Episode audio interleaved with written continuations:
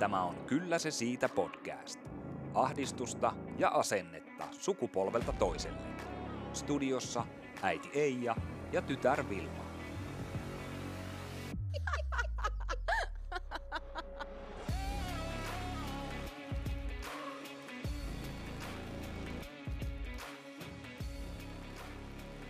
Tämä jakso on tehty yhteistyössä M-Webstoren kanssa. Tervetuloa meidän podcastin jo seitsemännen jakson pariin. Mä oon Vilma. Ja mä oon Eija. Tänään mä kerron vähän mun paniikkihäiriöstä ja äiti kertoo hänen omista rytmihäiriöistään, eli tämä on Häiriöjakso. Tosi monillahan on varmasti jossakin kohtaa elämää saattanut olla paniikkikohtaus, joka tulee joskus, mutta sitten paniikkihäiriöksi se muuttuu siinä vaiheessa, kun nämä kohtaukset alkaa toistumaan ja alkaa haitata arkea. Sen tausta voi olla perinnöllistä, mutta sitten myös näihin kohtauksiin vaikuttaa stressi ja toisaalta taas isot elämänmuutokset tai kriisit voi sitten jopa laukasta tämmöisen paniikkihäiriön. Paniikkihäiriötä ilmenee 2-3 prosentilla väestöstä ja tätä on kaksi kertaa enemmän naisilla kuin miehillä. Ja alkaa yleensä oireilemaan 14-vuotiaana ja siitä eteenpäin, että hyvin harvinaista olisi alle 14-vuotiailla.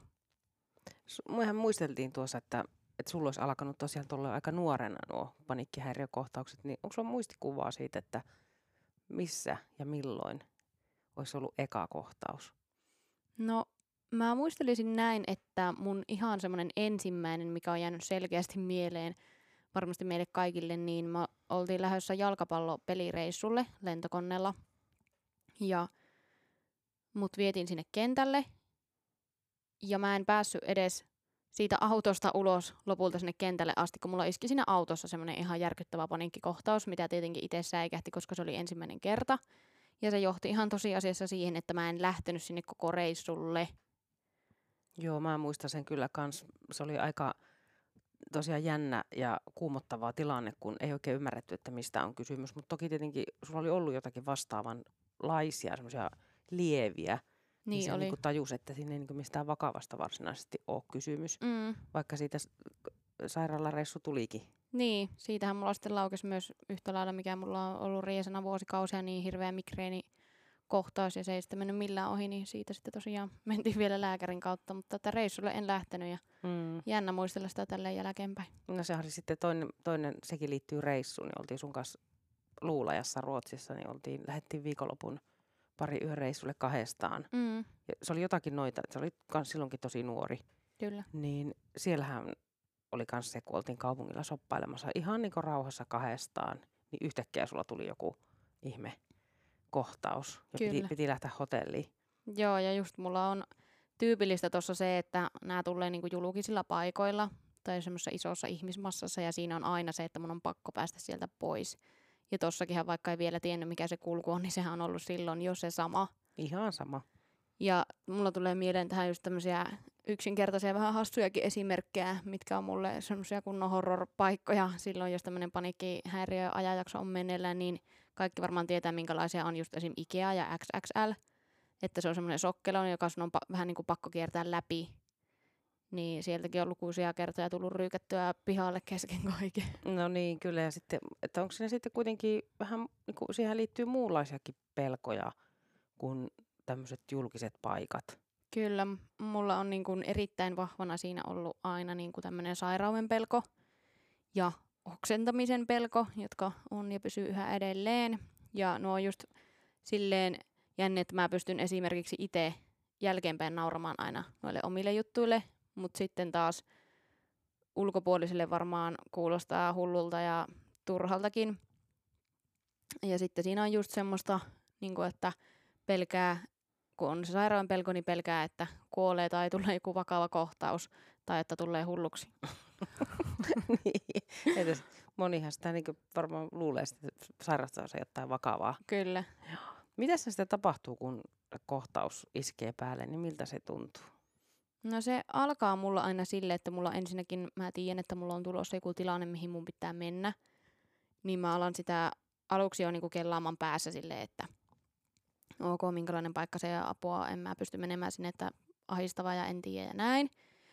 Niin mä alan miettimään siis sitä valmiiksi, että mitä jos mulla tulee paniikkikohtaus siellä ja se käynnistää jo sen koko ajatusketjun siinä. Ja sitten alkaa tulla niitä fyysisiä oireita. Mitä ne, minkälaisia ne fyysiset oireet sitten on? No mulla on just nämä perus sydän, sydän alkaa hakkaamaan, tulee huono olo, alkaa oksettaa, semmoinen hengästynyt olo, joskus käet tärisee, hikkoiluttaa. Ja sitten mulla tulee semmoinen aivosumu. Miltä se tuntuu? No mä aina sanon sitä silleen, että musta tuntuu, että mulla on niinku outo olo. Vähän semmoinen epätodellinen olo. Ja sitten just sen takia, kun päässä on outo olo, niin sitten tuntuu siltä, että se on nyt ihan varma, että mulla on oikeasti tulossa joku kohtaus. Mm.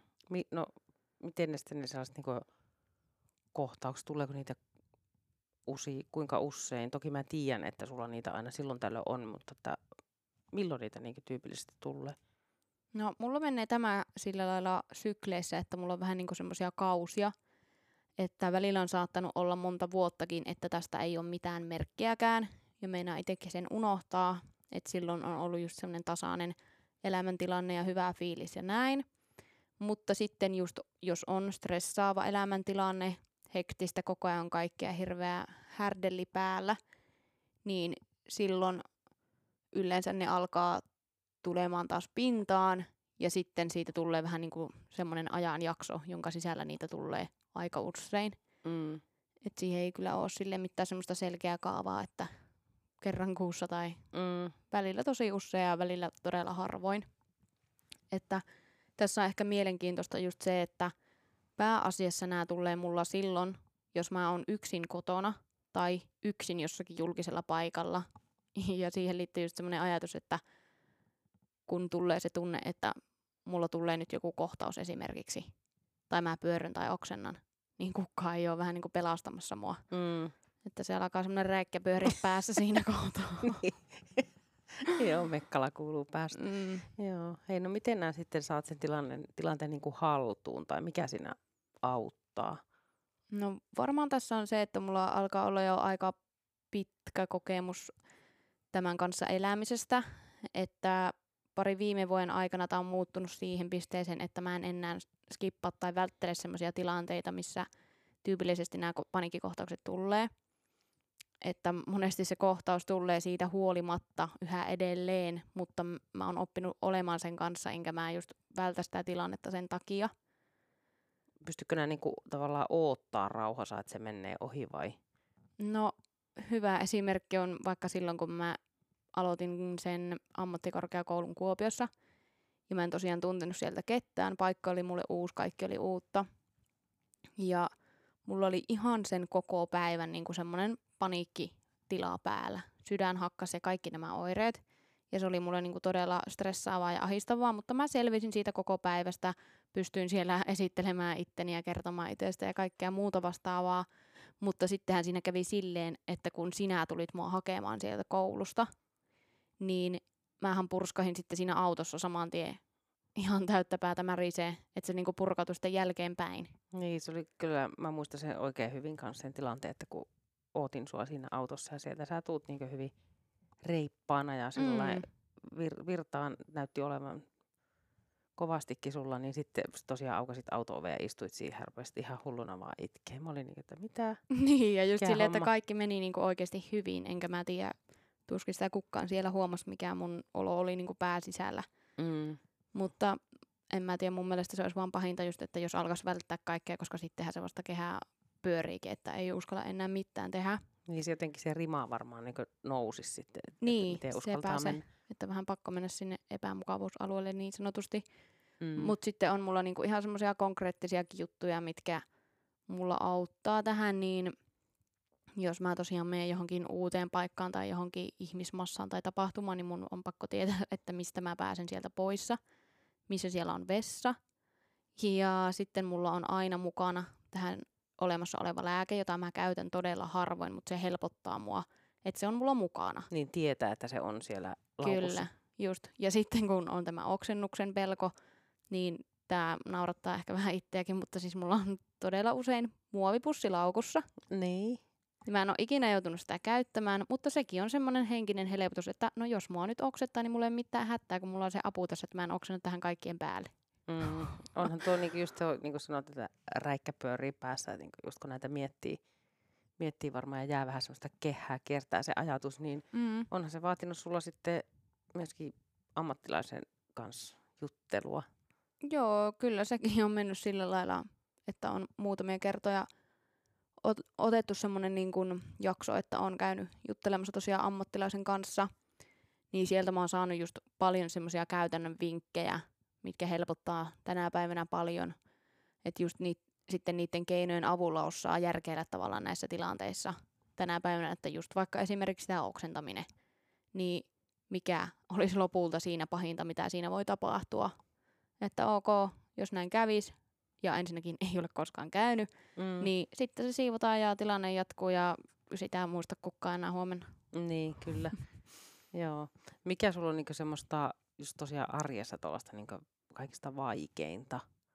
No ekana tulee mieleen just se, että just se kun mä tiedän, että on joku tapahtuma tai juttu, mikä mua jännittää ja mihin mun pitää mennä, tai semmoinen paikka, missä mulla on vaikka aikaisemmin tullut paniikkikohtaus, niin tavallaan se on tosi raskasta niin kuin alkaa miettimään heti sitä sen kautta, että no voinkohan mä mennä sinne, että tuleekohan mulla taas se paniikkikohtaus. Ja tavallaan sille, että mukavatkin asiat voi kääntyä sen takia epämiellyttäväksi lähtökohtaisesti, että vaikka kaverit ehdottaa, että mennäänkö elokuviin, niin mulle se on vaan semmoinen niin ahistava ajatus päässä, että no en tiedä, että en ole ainakaan tulossa, jos se paikka otetaan sieltä rivin keskeltä ja sillä lailla, että Niin, että pitää saada reunapaikka. Mm, kyllä.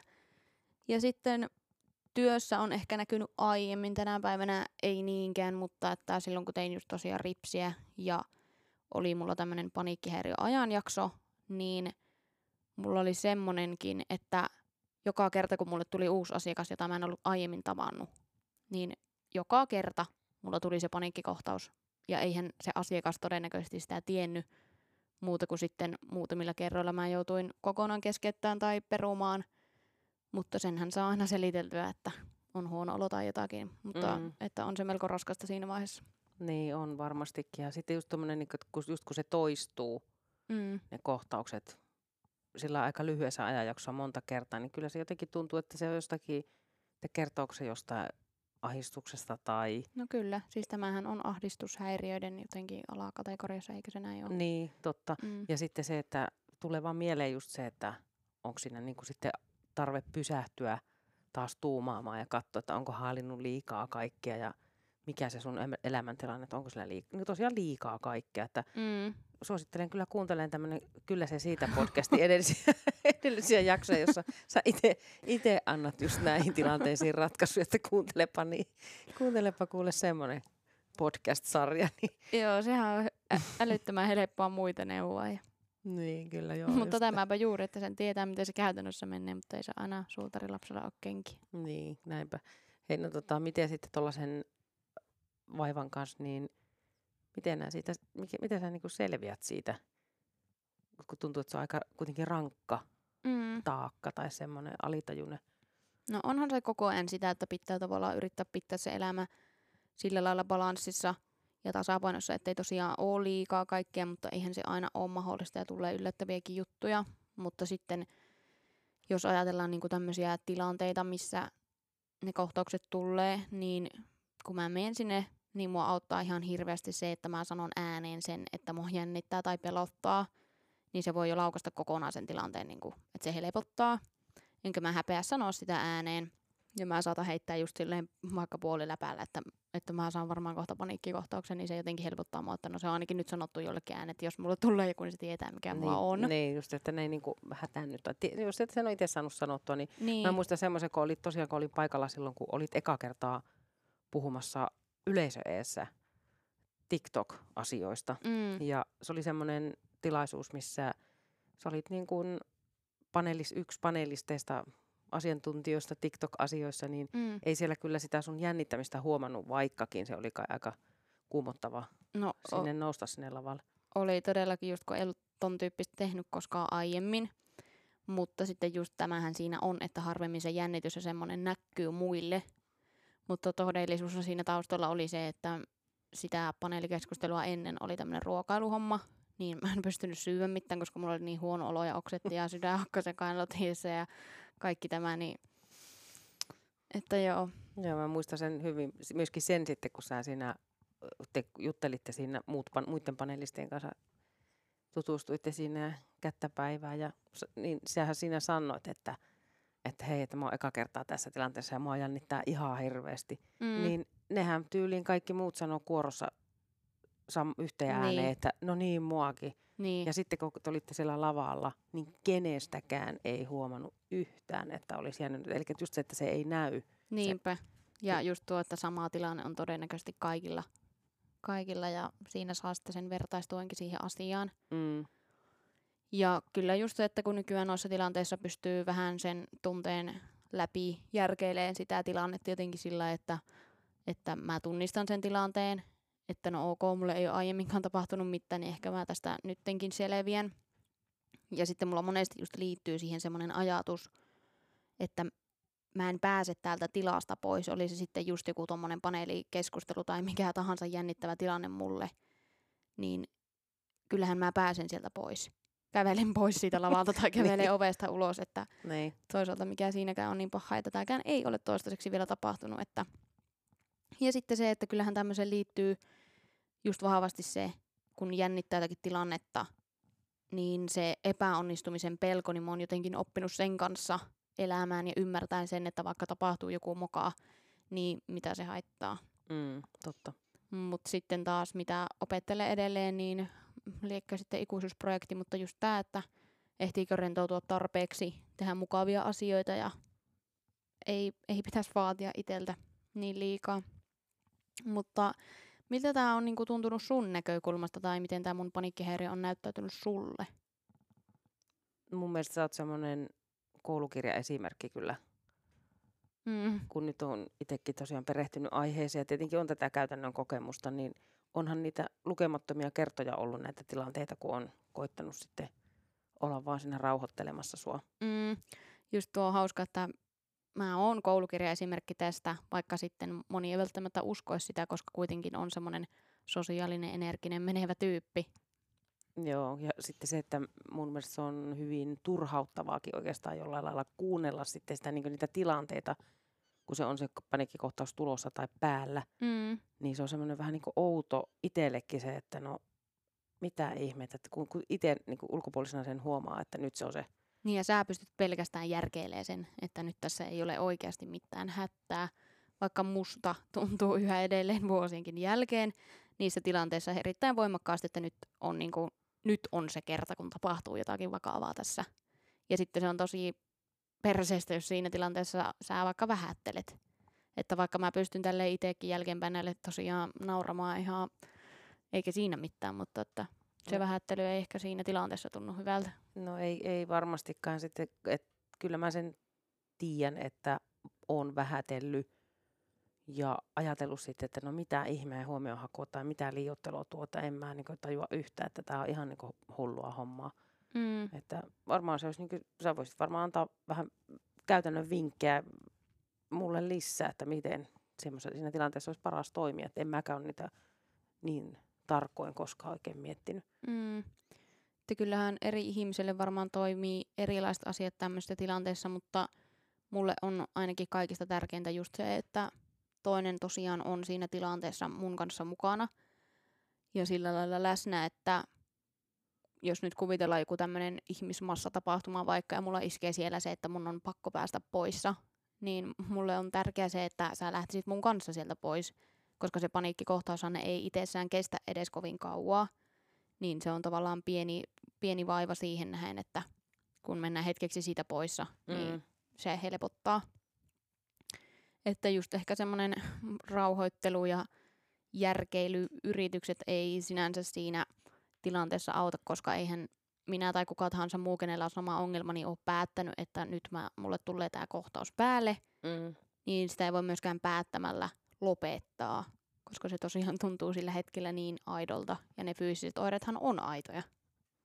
Niin, niin onhan ne tilanteet aina semmoisia jotenkin kuumottavia itsellekin, kun ollaan vaikka jossain ostoksilla tai missä hyvänsä tuollaisessa, niin että yhtäkkiä niin kuin sit, että nytkö tästä on lähettävä tästä tilanteesta pois, että vähän tulee että no ei kai nyt oikeasti, että rauhoitu. Niin, ja tuo on just pahin, pahinta, että Ehkä just se, että toinen pysyy rauhallisena, ei myöskään lähde mukaan siihen tavalla, että e, ensinnäkin, että kun sinähän tunnistat sen todennäköisesti, että jos mulla on tämmöinen paniikkikohtaus, niin sehän olisi aivan hirviä, jos nämäkin olisi silleen, kyllä, kyllä nyt on varmaan joku sydänkohtaus tulossa, että ei helvetti soitetaanko ambulanssi vai mitä. Niin, että lähtee niinku mukaan niin, siihen. että sekään ei oikein. Mutta sitten mulla, on- mä oon joskus miettinyt näissä, että, mi- että mitä jos mulla oikeasti tulee.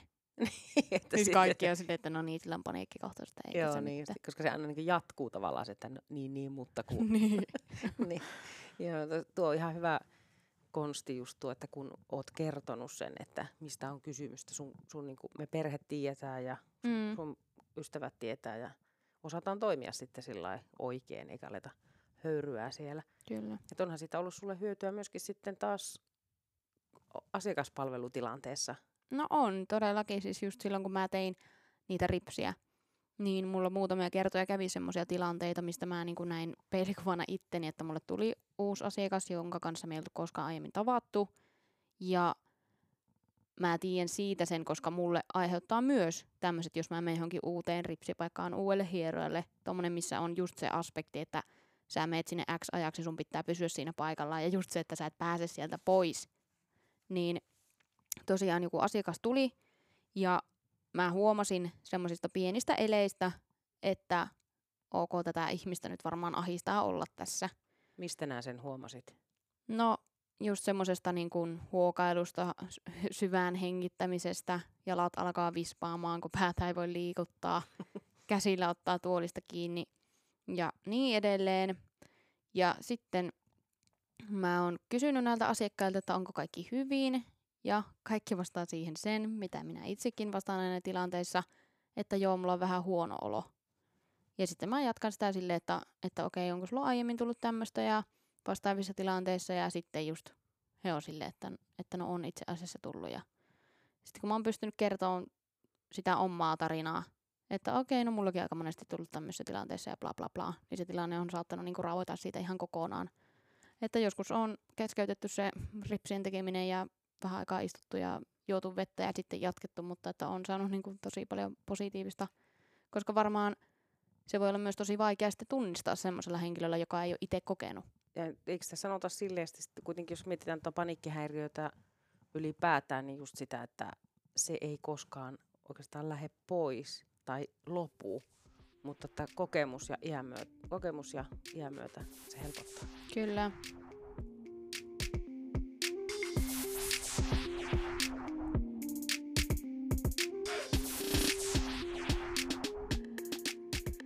Jälleen on mainittava tästä meidän ihanasta välimusiikista, että tämän on tehnyt minun kummipoika 9-vuotias artistinimi It's Foxy Place 12. Nyt kun on menossa meidän seitsemäs jakso, niin kyllä tässä tulee mieleen, että onko tässä vaivaa, jos jonkin muista ollut, kun joka jaksossa puijaa jotakin ongelmaa. Ongelmia, niin se on, tämä on kyllä ollut semmoinen itse tutkiskelun matka tämä koko podcastin teko, että ei ole oikein listattukaan aikaisemmin näitä vaivoja tähän malliin. Mm. Mutta siirrytään sitten sun häiriöön.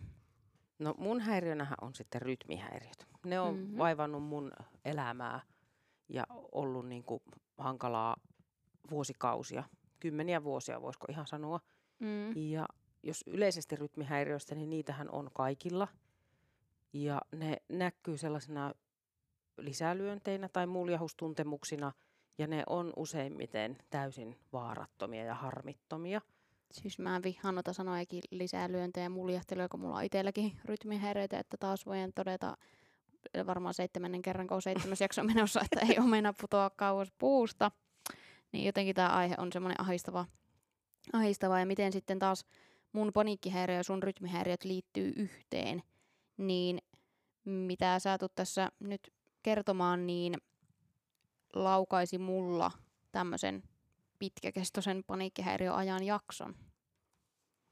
Joo, mulla tosiaan mun sydämen rytmihäiriöt, no, niitä kutsutaan kammiotäkykardiaksi. Eli se on semmoinen niin kuin nopea rytmihäiriö, joka sitten saattaa, että yhtäkkiä pumppu alkaa hakkaamaan niin hirveätä vauhtia ja epärytmiin.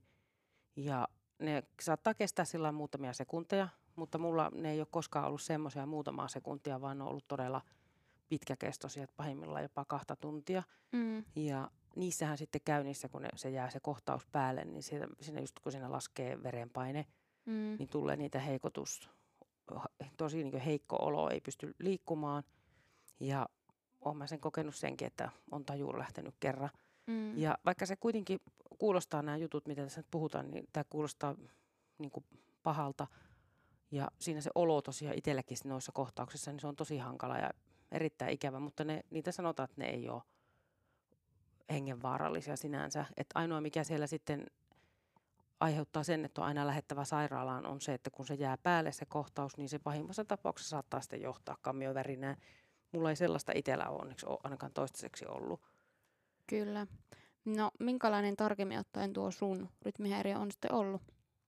No se on varmaan, niin, varmaan monimutkainen, sitä mä en osaa sitä tietysti selittää silleen muuta kuin tälleen kansantajuisesti ja miten se mulle on kerrottu. Että mulla on ihan täysin terve sydän, että se on tutkittu kyllä niin juurtaa jaksa, että siellä ei mulla ole mitään taustalla mitään sairautta. Mm. Että musta hyvin se kuvaa sitä, että mulle lääkäri kertoi niin, että se sydän on semmoinen niin kuin sähkökeskus. Ja sitten mulla siellä on nämä piuhat mennyt sitten epäkuntoon. Mm. Ja sitten, että ne aiheuttaa just näitä edellä mainitun kaltaisia kohtauksia. Ja se tarkoittaa sitä, että ne on pitänyt sitten korjata. Kyllä. No milloin sulla on niin kuin ihan ensimmäisiä kertoja alkanut nämä vaivat? No mä muistan hyvin kirkkaasti sen, kun me oltiin, rempattiin ihan ensimmäistä asuntoa, eli mä oon ollut joku parikymppinen, eli tuosta on tosiaan niin monta kymmentä vuotta aikaa, että ne oli just tällaisia lisälyöntihommeleita ja ne sitten mulla jatkuu tosi kauan ja mä sain sitten jossain vaiheessa pettasalpaa ja sinne estolääkkeeksi, jota otin aina niin kuin sitten tarvittaessa, voisiko sanoa näin. Mm. Mutta sitten se myöhemmin, ne tuli mulle ihan niin päivittäin käyttöön. Ja sitten joutiin välillä tosiaan lisäämään annostusta ja vaihettiinkin lääkkeitä. Ja mä oon siis käynyt lukemattomat kerrat mennyt päivystykseen, mm. että niitä, kun niitä yritetään saada niitä kohtauksia sitten silloin alkuun, Mm. Silloin kauan sitten, että kun niitä yritettiin saada tosiaan siihen EKG-käyrälle näkyviin, että mistä on kysymys, niin sehän on aina, että se kohtaus kun on päällä tai niitä rytmihäiriöitä on, niin se on silloin lähettävä sinne heti, Kyllä. koska se täytyy saada sinne. Ja sitten mulla on tehty näitä 20 tunnin, 24 tunnin mittauksiakin useaan kertaan. Mm. Ja pitkäänhän ne olikin just näitä vaarattomia lisälyöntejä. Mm. Ja oikeastaan siinä oli se semmoinen, niiden kanssa mä opin elämään ja se oli niinku osa mun elämää. Ja mä niinku hiffasin sen semmoisen jonkun sortin logiikan siinä. Mm. Ja sitten kuitenkin, että miksi mä uskalsin olla niiden kanssa niin älyttömän kauan. Niin kuin mulle sanottiin sen niin kuin lukemattomat kerrat, että ei ole mitään hätää ja ne ei ole vaarallisia, että ota ihan rauhallisesti. Ja tuo on niin paha just, että kun se on sydän kyseessä, niin sitä ei jotenkin pysty ymmärtämään, että tämä nyt on vaaratonta, koska tietää, että mitä se tarkoittaa. Mutta tota, missä vaiheessa sulla sitten muuttui se vähän niin kuin näistä vaarattomista lisälyönneistä erilaiseksi? No mä vuosien varrella tuossa, niin niitä on ollut niin yksittäisiä tämmöisiä näitä pyrähdys takykardiakohtauksia on ollut. Mm. Ja joskus muistan sitä, että mä oon joutunut, esimerkiksi kun mä oon veivannut pyörällä, niin mä oon joutunut pysähtyä ja istua niin sinne maahan, kun se, se vie niin kerta kaikkiaan voimat. Mm. Mutta nekin oli sellaista, ne meni niin sitten siinä kohtuu nopeasti ohi ja silloin ei mihinkään sairaalaan tarvinnut lähteä. Ja no sitten vaan niin ne jotenkin lähti muuttumaan sitten joitakin vuosia sitten sellaiseksi, että mä aloin saada niitä enemmän ja useammin, jolloin niin kuin se, ty, niin kuin se, ty, se epätahti jäi niin kuin päälle. Eikä siihen auttanut enää ne mun normaalit lääkkeet. Ja Mm. vaikka mä sitten yritin kaikkia tämmöisiä peruskonsteja, kun ainahan sitä kysyttiin sitten, no onko stressiä ja ootko nukkunut ja ootko ollut juhlimassa ja muuta, niin aina niin vähensin työntekoa ja koitin olla rennosti ja vähentää stressiä ja vähensin alkoholiakin ja lisäsin liikuntaa. Mm. Niin jotenkin siinä niin hävisi semmoinen logiikka täysin, että se oli, niin kuin, siinä ei ollut niin merkitystä sille, että mitä, miten Niin, mä mitä toimin, teki. mitä teki Mm. itse. No sitten kun näitä kohtauksia alkoi tulla enemmän, niin miten se sitten alkoi vaikuttaa sun arkeen? Mä alkoin voi, voida tosi huonosti sitten, koska mulla oli sitten myöskin usein sitten just nukkumaan mennessä. Mulla oli sellaisia kipuja niin kuin vasemmalla puolella hartiassa, kädessä, tuossa rinnassa. Ja mä sitten aina jo valvoin, kun tietenkin ne hirvitti Mm. jollain tavalla. Että se oli semmoinen alitajuinen stressi varmaan ihan koko ajan. Että, Ja olisi varmasti kenellä tahansa tuossa tilanteessa. no, no siis kyllä todellakin, niin jotenkin sitten siihen samaan aikaan, mm, mitä kerroin viime jaksossa sitä, että mulla alkoi semmoinen niin yleinen uupumus niin kuin vaivata just tämän, niin kuin tämän sydänvaivojen kanssa. Ja sitten tosiaan kun lähipiirissä oli sitten vakavaa sairautta ja kuolemaakin näki vähän liian monta kertaa ja erittäin haastavia työasioita, Mm. niin kaikki nämä yhteensä, niin se alkoi olla aika, aika tota niin, niin, hankalaa. Tässä huomaa just jotenkin tämän, että tämä meidän podcast on vähän niin kuin tämmöinen tarina, jossa kaikki liittyy toisiinsa. Mm, niin on. kun aina joka jaksossa vähän viittaa, viittaa aina muiden jaksojen juttuihin. Mutta entäpä sitten, kun tilanne oikeasti iski päälle, että se niin kuin oikeasti vakavaksi? Se oli 19 vuonna loppukesästä, niin se jotenkin se tilanne alkoi kärjistyä ja mä alkoin saada aika tiheään noita pahoja kohtauksia. Ja mä olin niin jo jonossa tuonne Oussin kardiologian sinne, homm, sinne osastolle sillä, että mulle tehdään tämmöinen ablaatio-niminen operaatio. Mm. Ja se tilanne sitten eskaloitui sinä syksynä 19 vuonna, jolloin itse asiassa tapahtui varmaan kuin, niin kuin kaikkien lentomatkustajien painajainen. Mä sain, me oltiin menossa mun kaverin kanssa Tallinnaan ja aamu varhaisella lennolla Oulusta Helsinkiin ja kesken lennon siinä jossain puolessa välissä matkaa, niin mä, se alkoi se yhtäkkiä se kohtaus. Mm. Sydän alkaa hakkaamaan ihan niin hulluna ja sit just, se, että mä niin tunnistin, että jassoo, tämä on taas nyt se tuli. Mm. Mun kaveri nukkuu siinä vieressä ja mä koitin siinä niin hengittää ja olla rauhassa ja nämä mun mindfulness-harjoitukset ei oikein auttanut siinä kohtaa, niin eihän siinä muuta kuin herätin mun kaveri siitä ja tota niin, painoin sitä henkilökunnan kutsunappia ja kerroin sitten Stuartti, mikä siihen tuli paikalle, että nyt on tämmöinen tilanne, että mulla on tosi paha rytmihäiriökohtaus nyt menossa, että, että tuota, semmoinen homma täytyy nyt tehdä, että soittakaa ambulanssi sinne oottamaan sinne ja tuota, painakaa kaasua että, ja tuokaa se defibrillaattori tuohon viereen varalta. Että. Ja sitten se kysyi multa vaan, että no pärjätkö sä tuonne Helsinkiin asti? Mä olin niin joo, no niin, no kai se on pärjättävä, että siinä on joku puoli tuntia sitä matkaa vielä jäljellä. Ja mulla on, niin tässä tulee aina jotakin palakurkkuja ja tuo onneksi, onneksi en itse ollut silloin paikalla, että en tiedä, en tiedä kuinka pahasti olisi traumatisoitunut, kun muutakin pelkää jo lentämistä. Mm, se oli, sitten tultiin Helsinki-Vantaalle jotakin pikakaistaa pitkin, kun siellähän järjestellään sillä niitä lentojen laskeutumisia, että sitten jossain, jossain koneessa, kun on tosiaan hoido, no, nopean hoidon tarvetta, niin siellä ajettiin sitten kentällä siellä ja kaksi ambulanssia siellä ootti mua ja eihän siinä mitään. Ukot tuli hakemaan mut sieltä koneesta ja sitten ambulanssissa tietenkin aloitetaan, kun mä tiedän sen, niin tarkkaan mä pystyn niin sanomaan, että mikä mulla on. Mm. Niin se, ne pystyt aloittaa, ne kysyy siihen luvan jostain ja ne aloittaa sitten suonen sisäisesti annetaan niin sitä rytmiä kääntävää lääkettä jo siinä. Mm. Ja tota niin, siitähän mä etsin Peijaksen sairaalaan ja sain sitten siellä lisää lääkettä, kun se ei taas niin ruvennut asettuun. Mm. Niin tässä oli kestänyt jo joku noin kaksi tuntia sitä kohtausta. kohtausta. Mm. Ja sitten se tarkoitti sitä, että mä jouduin sinne jäämään.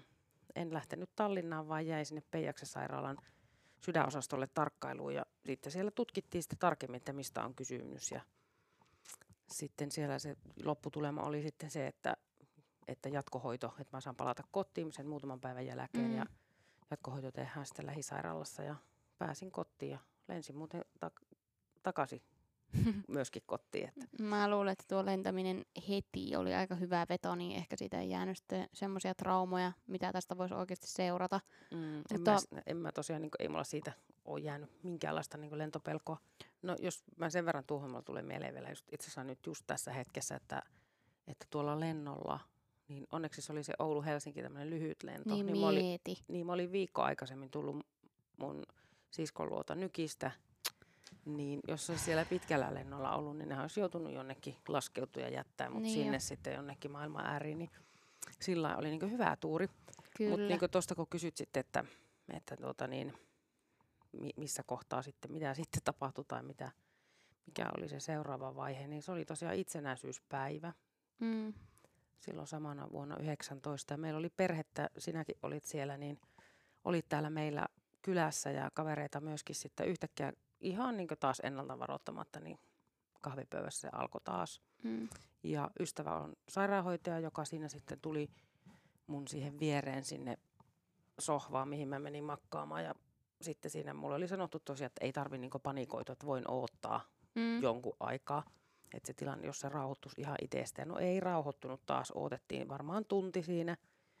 Sairaanhoitaja ystävästi sanoi, että nyt soitetaanpa se lanssi tänne pihaan. Ja taas toistui se sama jo, vaikka lukemat, niitä oli ollut tuossa välissäkin jo. Mutta taas se sama lanssi pihaan ja sittenhän tosiaan ne kotona ryhtyy antamaan heti suoneen sitä lääkettä ja taas se ei auttanut mitään. Ja kun taas oli mennyt se kaksi tuntia, eli että siis kun se on niin, niin pitkäkin se aika siinä, kun Mm. oot semmoisen niin kuin, siinä on, mä, mulla on semmoinen fiilis, että siinä on niin vähän niin matkustajana itse, että itse seuraa, niin kuin, ei voi tehdä mitään muuta kuin on niin kuin, Niin, niin. katsoo vaan, että mitä tässä nyt tapahtuu. Että. mm. No joo, mutta tuohon palatakseni, niin tässä on niin sit se pahin kohta, mikä sitten käänsi koko asian niin ihan uuteen kurssiin, niin tosiaan ambulanssi tuli tänne kotiin, alkoivat hoitaa mua ja he sai sitten, ko- konsultoivat taas kardiologia ja saivat luvan sitten siirtää mut ambulanssiin että annetaan siellä sitten vähän lisää jotakin erilaista lääkettä taas. Ja no sitten annettiin suoneen, töötettiin menemään jotakin ja muutama minuutti, niin mulla lähti taju. Mm. Ja mä siinä kohtaa mä kerkesin ajatella, mulla tuntui, että mun pää niin räjähtää siinä kohdassa. Ja mä vaan sanoin, että nyt, että nyt, mä, nyt mulla lähtee taju. Ja mä siinä ajattelin, että no niin, nyt tämä oli tässä tämä homma. Mm. Ja ambulanssi sitten pysähtyi tietysti niille sijoilleen siinä ja ne hälytti sitten lisää voimia sieltä jostakin. Lääkäri tuotiin sinne paikalle. Ja tässä on se kohta, kun, mistä laukesi sitten tämä mun paniikkihäiriö ajanjakso, nimittäin mä sitten itse, kun sut vietiin ambulanssiin ja lähit kohti sairaalaa, niin mä lähdin sitten itse kans kotia niin autolla ajamaan perästä.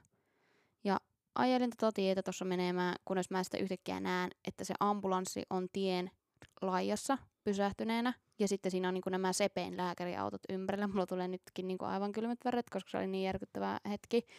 Ja tiedätkö, silloin mä tajusin, että nyt on niin jotakin, että ei ambulanssi pysähdy niin matkalla sairaalaa ihan noin vaan. Ja sitten tota, mä, siis siinä mulla tuli taas niin kuin pitkästä aikaa todella paha tämmöinen paniikkikohtaus ja enää mä pystynyt tulla sinne niin kuin, en halunnut tavallaan tietää periaatteessa myöskään, että mitä tapahtuu. Tai että mä en halua olla se ensimmäinen, joka kuulee, jos on jotakin. Niin. Molemmat täällä nyt märsätään. Mutta tota, onneksi mulla oli siinä sitten kaveri mukana, joka tuli, meni mun puolesta kysymään sinne ambulanssiin, että mi- mitä tapahtuu. Ja muut perheenjäsenet oli, niin kuin, että ei, pää- ei päässyt tavallaan paikalle. Mä tietenkin niin kuin heille soitin siinä vaiheessa. Ja sitten just iskähän se sanoi, että me, me sinne ambulanssiin kysyy ja siinä tapauksessa oli just onni, että mulla oli se kaveri mukana, joka meni mun puolesta ja sitten niin kuin siinä sai sen vahvistuksen, että kaikki oli ihan ok, just että sulla oli lähtenyt se taju ja oltiin vaan tarvittu niin kuin sitä lääkäriä paikalle, mutta että jatketaan sairaalan matkaa, että ei niin kuin mitään hengenhätää sinänsä, mutta siis mä en ole ikinä säikähtänyt niin paljon, että siitä tuli niin kuin aivan hirveä sitten semmoinen Mm. ajanjakso myös itselle.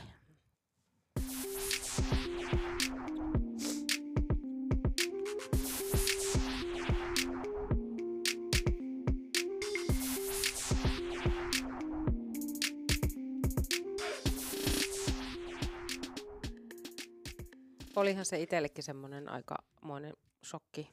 Ja kuitenkin tilanne sitten rauhoittui siellä sairaalassa, jossa mulla sitten meni, vierähtikin viikko aikaa. Ja sillä reissulla niin mä olin semmoisessa tarkkailulaitteiden kerää et koko ajan siinä, enkä saanut poistua sieltä kauas, niin sielläkin muutaman kerran juoksun nytkään sieltä jo tultiin ennen kuin mä olin ehtinyt sitä nappulaa painaa Mm. niin tultiin huoneeseen ja sitten mulle sanottiin vaan, että nyt tällä reissulla tämä niinku hoidetaan tämä sun pumppu kuntoon, että, että sä et lähde, ei nyt voi lähteä täältä yhtikäs mihinkään, että tehdään tämä ablaatio sulle heti kun leikkaussalissa on aikaa. Miten se ablaatio siis tehdään? Se on ihan käsittämätön operaatio. Ehkä se ei ollut mikään leikkaussali, mutta semmoinen operaatiohuone.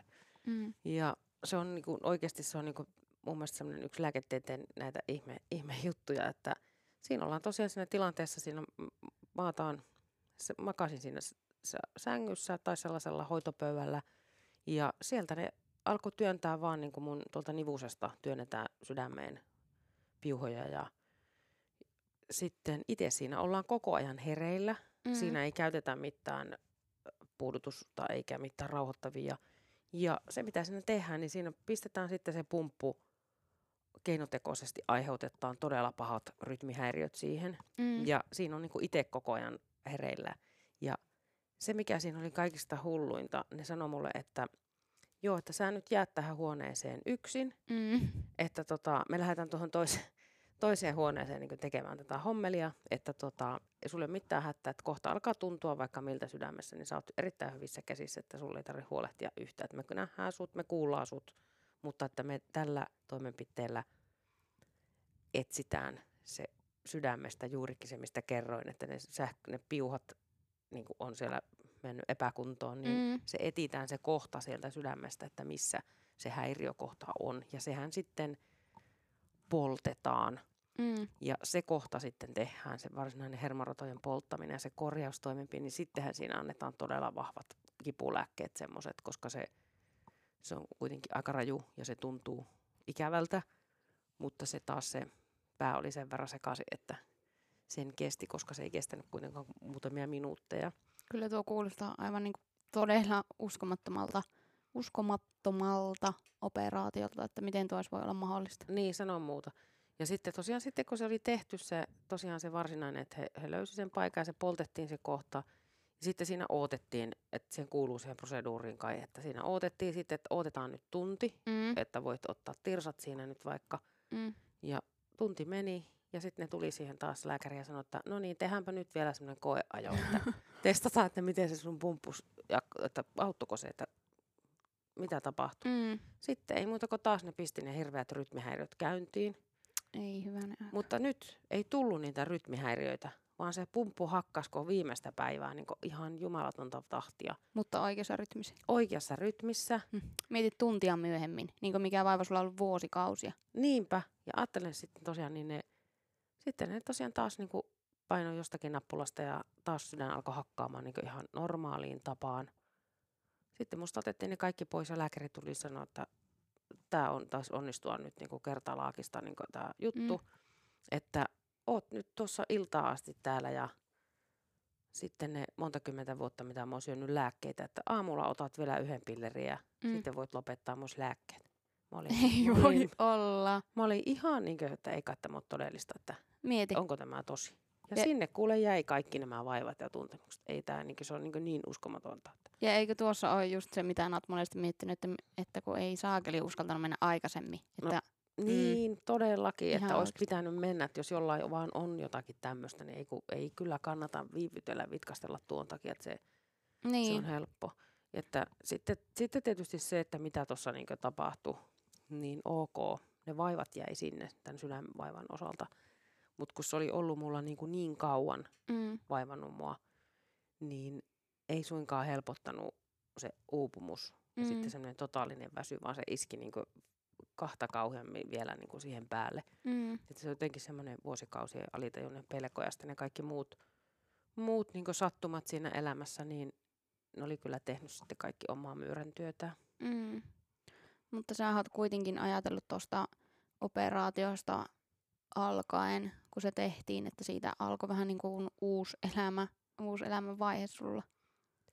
Se alkoi sillä tavalla, että hata, hatarin askelin ja piti opetella uudestaan luottaa niin kuin siihen omaan kroppaan ja siihen pumppuun, Mm. että mä niin kuin uskallan liikkua tästä tontilta pois mm. ja sitten ilman niitä lääkkeitä.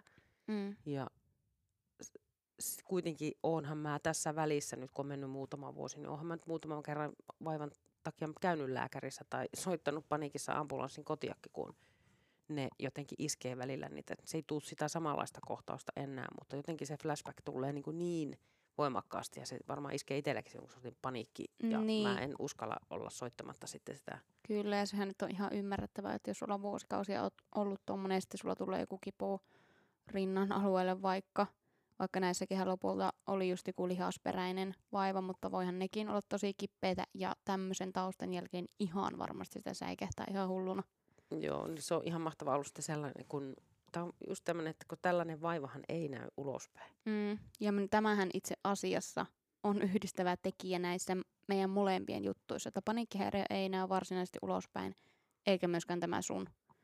Että just henkilöt, jotka ei ole kokenut samaa niin kuin missä tahansa muussakin asiassa, niin ei voi oikein välttämättä kunnolla ymmärtää sitä ja helposti väheksyy sitten.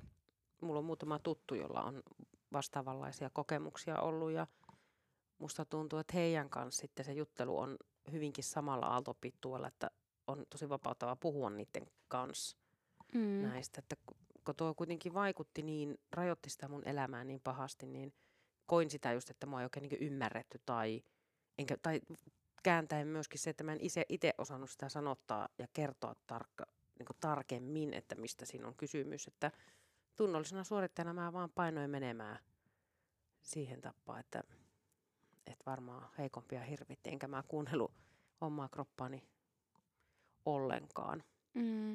Että kyllä mä niin tätä tapahtumaa ketjua pian tosiaan jonkunlaisena käännekohtana, että se pakotti mut pysähtyyn mm. ja arvioimaan näitä kaikkia asioita uudelleen. Mm. Ja sitten kun mä viime jaksossa kerroin just tästä burnoutista, mikä mulla on ollut, niin just kun se oli yhtä aikaa, myöskin se sitten tässä samaan aikaan, niin siinä oli vaan niin aivan liikaa paljon, liikaa kaikkea. Että mun on myös kerrottava se, että enhän mäkään ole selvinnyt ilman apua tästä. Mm, kyllä. Että perhe tietysti tiesi tarkalleen, mistä on kysymys ja lähisimmät ystävät. Mutta enhän mä hirveästi niistä sitten kuitenkaan halunnut puhua, koska mä olin niin, jotenkin niin rikkisen asiakas, että en mä pystynyt puhumaan siitä. Ja mm. kyllähän mäkin tarvin silloin niin jonkin aikaa ammattiapua ja jopa lääkitystäkin siihen, mutta Kyllä. en mä ilman niitä varmaan olisi jaksanut. Niinpä. No mutta mikä sun tilanne on tämän rytmihäiriöasian kanssa nyt tänä päivänä? Tilanne on kyllä niiltä osin ollut jo pitkään hyvä ja täysin hallinnassa just sen ablaation jälkeen. Mm. Ja en, mä en tarvi enää minkäänlaista lääkitystä mihinkään vaivaan tällä hetkellä just. Ja mm. mä nukun hyvin ja kaikkinensa elämä tuntuu ihan hyvältä nyt. No hei, mutta entä sulla? No, mulla on nyt pakko myöntää, että ollut vähän tämmöinen paniikki ajanjakso tässä meneillään. Ei niin paha kuin joskus, mutta se on just ajanut ehkä mut taas tarkastelemaan omaa tilannetta, että mitä tässä kenties voi muuttaa ja mä tarvin nyt tällä hetkellä enemmän semmoista rauhoittumista, lepoa, unta, että edelleen oppimatkalla tämän kanssa. Ja muista kuunnella omat neuvosi muille. Kyllä. Et jotenkin se, että tarvitaanko aina joku iso, joku tämmöinen tapahtuma, että se arvot ja elämän tekeminen, että se muuttuu. Mm. Et mulle tosiaan se työ on myös ollut niinku aivan hullun tärkeä osa mun elämää. Ja se muutos, mikä tässä on, tapahtunut, niin on se, että se ei viennyt mua, mm. vaan minä määrittelen itse ne rajat. Kyllä. Ja mitä mä oon itse oppinut, kun on tapahtunut tämmöisiä isoja asioita, niin se, että kun esimerkiksi henkilö valittaa vaikka puolisolleen, että astiat on väärinpäin konneessa, niin mä en jotenkin niinku itse ymmärrä. Älä kato mua. Ei. että mä en niinku jaksa itse valittaa semmoisista pienistä asioista, että mä ainakin toivon, että mä osaisin elää silleen, että mä en tarvi siihen jotakin isoa kriisiä tai sairautta omalle kohdalleni, että mä opin oikeasti arvostamaan sitä, mikä on tärkeää. Että muistatko, kun me luettiin silloin joskus se artikkeli, missä haastateltiin, haastateltiin tämmöisiä saattohoitopotilaita heidän viimeisillä hetkillään, että mitä on semmoisia asioita, mitä ne harmittelee tai mitä olisi halunnut elämässä tehdä toisin, niin siellähän toistui just tämä, että olisipa tehnyt vähemmän töitä ja ollut enemmän läheisten kanssa tekemisissä ja olisi tehnyt niitä asioita, mitä itse oikeasti haluaa, josta itse tykkää, niin on se aika, aika herättävää sekin. Joo, kyllä mä tuon muista hyvin ja mä kuuntelin tuossa joku aika sitten podcastin jonkun, mm. jossa po- esitettiin semmoinen kysymys ja vetäjät siinä keskusteli aiheesta, että jos sulla olisi 48 tuntia aikaa, tietäisit sen, että mitä tekisit. Mm. Niin, jos 48 tunnin päästä kuolisi. Niin. Mm. Mikä Niin se se- oli se soin, sointuu Bori ja Janni Hussi, se Sana on vapaa podcast. No niin, just se. Mä en ole edes itse kerännyt kuunnella, mutta Se pitää kyllä kuunnella. Kuuntele ihmeessä. Ja sitten me yhden mun kaverin kanssa kans pohittiin sitä, että mitä tekisit, niin se on aika jäätävää settiä. Mitä... Ja kyllä siinäkin periaatteessa saattaa tulla ne omat arvot sieltä. Tiedätkö, niiden mukaan ne on sitten, mitä sä oikeasti haluaisit tehdä. Niin. Kyllä mä sitten kuitenkin tässä kaiken tämän, mitä tässä nyt on kerrottu, niin on, ollaan varmaan molemmat nähty se, että semmoisella hittaammalla vauhilla ja rauhallisemmalla tahilla, niin kyllä se elämä kuitenkin on ihan ok, että ei ole pakko hosua niin hirveästi. Mm. Ja välillä mä istun vaikkapa pihalla ja ihmettelen, että mitä kaikkea on tullut koettua ja kattelen ympärille, että tässä mä nyt vaan vielä käpistelen. Mm. Et onhan itselläkin monenlaisia haaveita vielä, jotka kypsyy siellä päässä, ei ne vielä valmiita ole. Et toteutuuko ne koskaan tai jääkö toteutumatta, niin katsotaan. Sepä se. Tässä oli meidän seitsemäs jakso. Uusi jakso ilmestyy taas ensi viikon keskiviikkona ja silloin meidän aiheena on kateus. Ja tämä on ihan todella, todella, todella, todella mielenkiintoinen aihe. Kyllä, mä oon, kanssa jo perehtynyt jo aiheeseen, niin mä oikein kans kädet syyhyä. Kyllä. Alappa seuraamaan meitä myös Instassa. Löytyy nimellä kyllä se siitä piste podcast. Saa antaa palautetta, kommentoida, tykätä ja jakaa meidän jutuista ja arvioida meidän podcastin täällä Spotifyssa. Ja jos tarvittet uusia treenivaatteita tai lisäravinteita, niin mun alennuskoodilla Vilma15 saat M-Webstoren nettikaupasta ja Oulun myymälästä miinus 15 prossaa normaali hintaisista tuotteista. Kiitos kun kuuntelit. Kiitos. Sukupolven näkökulmasta. Vaihtaa.